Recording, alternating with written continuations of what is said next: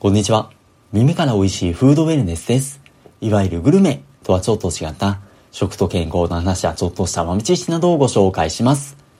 は突然なんですけれども、冷凍って保存にめちゃくちゃ便利ですよね。僕も古くなった食材すぐに冷凍に放り込む癖があって、あとはスーパーとかで安売りになっているもの、特に魚とかが多いんですけども、まああれって、まあパックごとよりは、まあ一つ一つ切り身をラップにくるんで保存した方がいいらしいんですけども、そうやっていろんなものに活用しているので、冷凍庫の状態はいつも飽和状態になっています。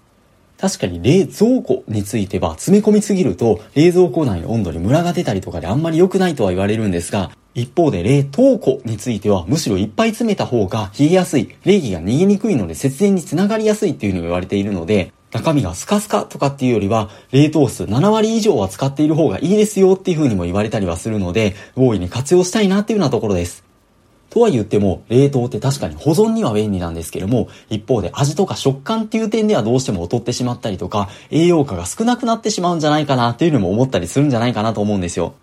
ということで今回は栄養によって変わる栄養とか食材の性質、とりわけいい面にフォーカスをした話なんですけれども、とは言っても冷凍関係って作り置きレシピみたいなレシピ本は多いんですけども、食材の性質にフォーカスした話ってそんなに多くなくて、その中でも美味しい冷凍保存術。これ料理研究家の島本さんっていう方が書いた本。この方冷凍に関する本いろいろ執筆されてる方なんですけども、それ以外にも食品保存大全とか、その料理9割栄養を捨てています。この本もよく出てきますね。こういった本の中に冷凍に関する話が散りばめられていて、その中でも品質している冷凍の食材に関する話っていうのがいくつかあります。その代表例が例えば椎茸なんですけれども、以前乾燥野菜の話をさせていただいた時に、干し椎茸、まあ、天日干しにすると、ビタミン D とかの栄養素が大幅に増えて、あと旨味成分も増えるみたいな話が出てきたんですけども、この椎茸、天日干しだけではなくて、冷凍によっても旨味成分とか栄養価が増すっていう風な話があります。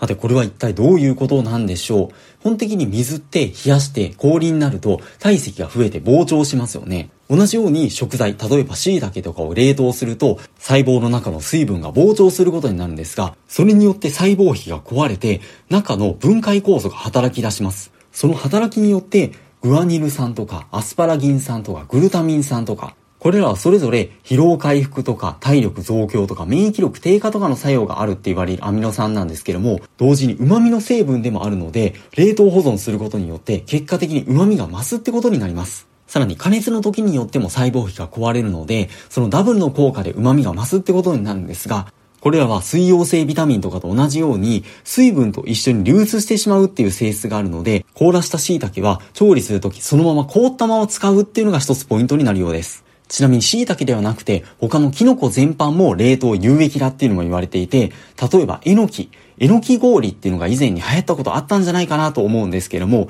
えのきを凍らして、さらにミキサーにかけて粉々にすることによって、そのダブルの効果で細胞壁が壊れて、中にあるダイエット効果もあるって言われるキノコキト酸っていう成分が10倍以上増えるっていうような話もあります。このあたりの話は第86回のキノコのところでも出てきたので、もし覚えてくださった方がいらっしゃったら大変嬉しいなっていうところなんですけども、こういった話他の野菜にもあって、例えばトマト。トマトも同じく冷凍することによって、旨味成分のグルタミン酸が約3割ぐらいアップするっていう研究結果もあるんだそうです。他にもニラ。ニラって乾燥しやすくて、余ったニラとか冷蔵庫に入れてると、しなしなになってしまってもう使えなくなっていたみたいな経験されたことある方少なくないんじゃないかなと思うんですけども、このニラも冷凍と比較的相性がいいっていうふうに言われていて、ニラってもともと抗酸化作用が強いとか言われるんですけども、その中でも癌予防効果とかっていうのも言われるアリーンっていう成分があって、やはり冷凍で細胞が壊れることによって、中のアリーンが活性化されて、最大で9倍以上アップするっていう話もあります。そしてこのアリンが酵素の反応によって変わったアリシンという成分がビタミン B1 の吸収を促進する働きがあるので、糖質がエネルギーに変わる働きがより強まって、結果的に疲労回復とかスタミナ増強とかにより貢献するんじゃないかなとも言えそうです。他にも仲間っちゃ仲間なんですが、長ネギ。ネギってものによっては辛味成分っていうんですかね、ちょっとツンとした辛さが来る時あるじゃないですか。あれは硫化アリルっていう成分が原因なんですけども、冷凍することによってその成分が抜けて甘みが増しやすいとも言われています。ちなみに玉ねぎを切った時に涙が出やすくなるっていうのも、この硫化アリルが蒸発することによって、目とか鼻とかの粘膜を刺激することによるものだって言われているんですけども、それゆに玉ねぎも冷凍してから切ることによって涙が出にくくなるっていう意外なメリットがあって、それプラスもちろん甘みが凝縮しやすいとも言われています。他にも意外なメリットっていう意味では、長芋とか山芋、これはすりおろしてとろろにして食べるっていうのが一般的だと思うんですけども、一方ですりおろす時に手が痒くなりやすいって人もいるんじゃないかなと思います。でもこれも冷凍してから凍った状態ですりおろすことによって、痒みの原因のシュウ酸カリウムっていう成分が水分と一緒に凍るので、手が痒くなりにくいっていう意外なメリットがあったりします。他にもオクラ、切るとネバネバして切りにくいんですが、冷凍してから切ることによってネバネバしにくくなるので細かく刻みやすいっていうメリットがあったりとか、まあちょっと地味なんですけどね。あと野菜の栄養の話にもう一度戻すと、他にもよく出てくるのが、例えば小松菜なんですけども、こういった葉野菜って茹でると特に水溶性のビタミン C とかビタミン B 群とかっていうのが流出しやすいっていう風に言われているんですが、その点小松菜はアクが少ないのでそのままでも食べられるっていうメリットがあるんですが、とは言ってもそのままって言ってもそんなに量食べられるものではないと思うんですよ。その点小松菜を冷凍することによって同じくやっぱり細胞壁が壊れるので食感が柔らかくなる。そしてこれをそのまま自然解凍して、例えばおひたしとかにすることによって、本来茹でていると流出してしまうビタミン類とかっていうのを守ることができるっていうメリットがあります。これは冷凍することによってビタミン C とかが増えるっていうわけではないみたいなんですけども、茹でたりする時のビタミン C とか栄養の流出を防ぐことができるっていう意味でのメリットです。もちろん自然解凍だけではなくて、冷凍小松菜を炒めたりとか煮浸しとかスープに加えたりとかっていうのもできるんですけども、他の食材にほぼ火が通った後、一番最後に入れることができるので、その分やっぱり栄養素の流出っていうのはある程度防ぐことができそうです。さて、ビタミン C とかの話が出てきたので、ついでにフルーツにはなってしまうんですが、レモンの話をさせてください。さて、レモンって、まあ、いろんな料理にかけたりとかするとは思うんですけども、レモンを皮ごと食べるってことってありますでしょうか？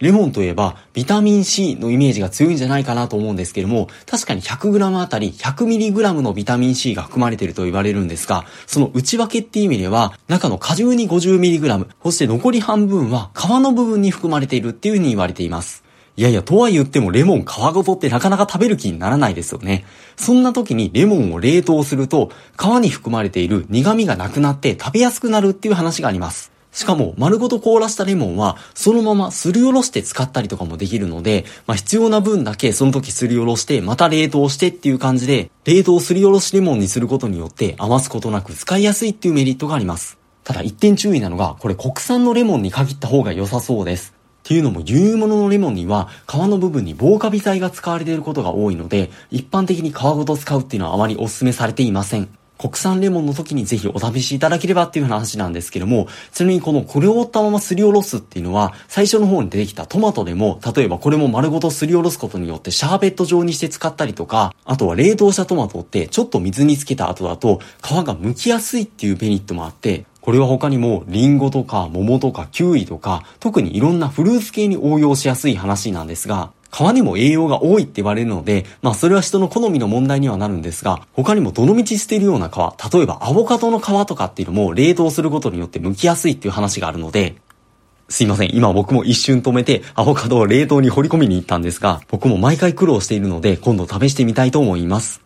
そう、そういえば忘れていたんですが、冷凍によって栄養が増えるもの代表格の一つが、しじみなんですけども、しじみといえば、しじみ汁のイメージなんですけども、しじみにはオルニチンっていう肝臓の働きを助けて、二日酔い対策とかってもよく言われる成分が豊富に含まれていることも知られているんですが、このしじみそのままよりも冷凍することで最大8倍に増やすことができるっていう話があります。この冷凍保存でオルニチンを増やす方法、特許取得もされていて、秘伝の方法ではあるんですが、ただもうこれコツがあるっていう風に言われていて、普通の冷凍庫の温度よりもちょっと高い、マイナス4度ぐらいの温度で保存した時に、一番オルニチンの濃度が高まるっていう風に言われているので、例えばパーシャル室っていう普通の冷凍庫よりも温度が高い場所に保存するとか、ジッパーの袋に入れた後に新聞紙にくるんで冷気が伝わりにくくするとか、もちろん普通の冷凍でもある程度量は増えるみたいなんですけども、マックスの量を増やそうと思うと色々工夫が必要にもなるようです。ちなみに最終的にスープとか料理に使う時っていうのは、水からよりも熱湯にそのまま掘り込む方が殻が開きやすくなるので良さそうです。ということで今回一部なんですが、今までできた内容も含めて冷凍保存っていう切り口で横串でご紹介させていただきました。冷凍は多い方が冷凍庫冷えやすいっていうメリットはある一方で、あまりに多すぎると何が入ってるかわからなくなって、昭和の始める頃にこの豚肉日付が昭和ですっていう CM あったような気はするんですけども、そんな笑い話にならない程度にほどほどに活用していきましょうっていうところで、引き続き素敵なフードレス財布をお過ごしください。本日もありがとうございました。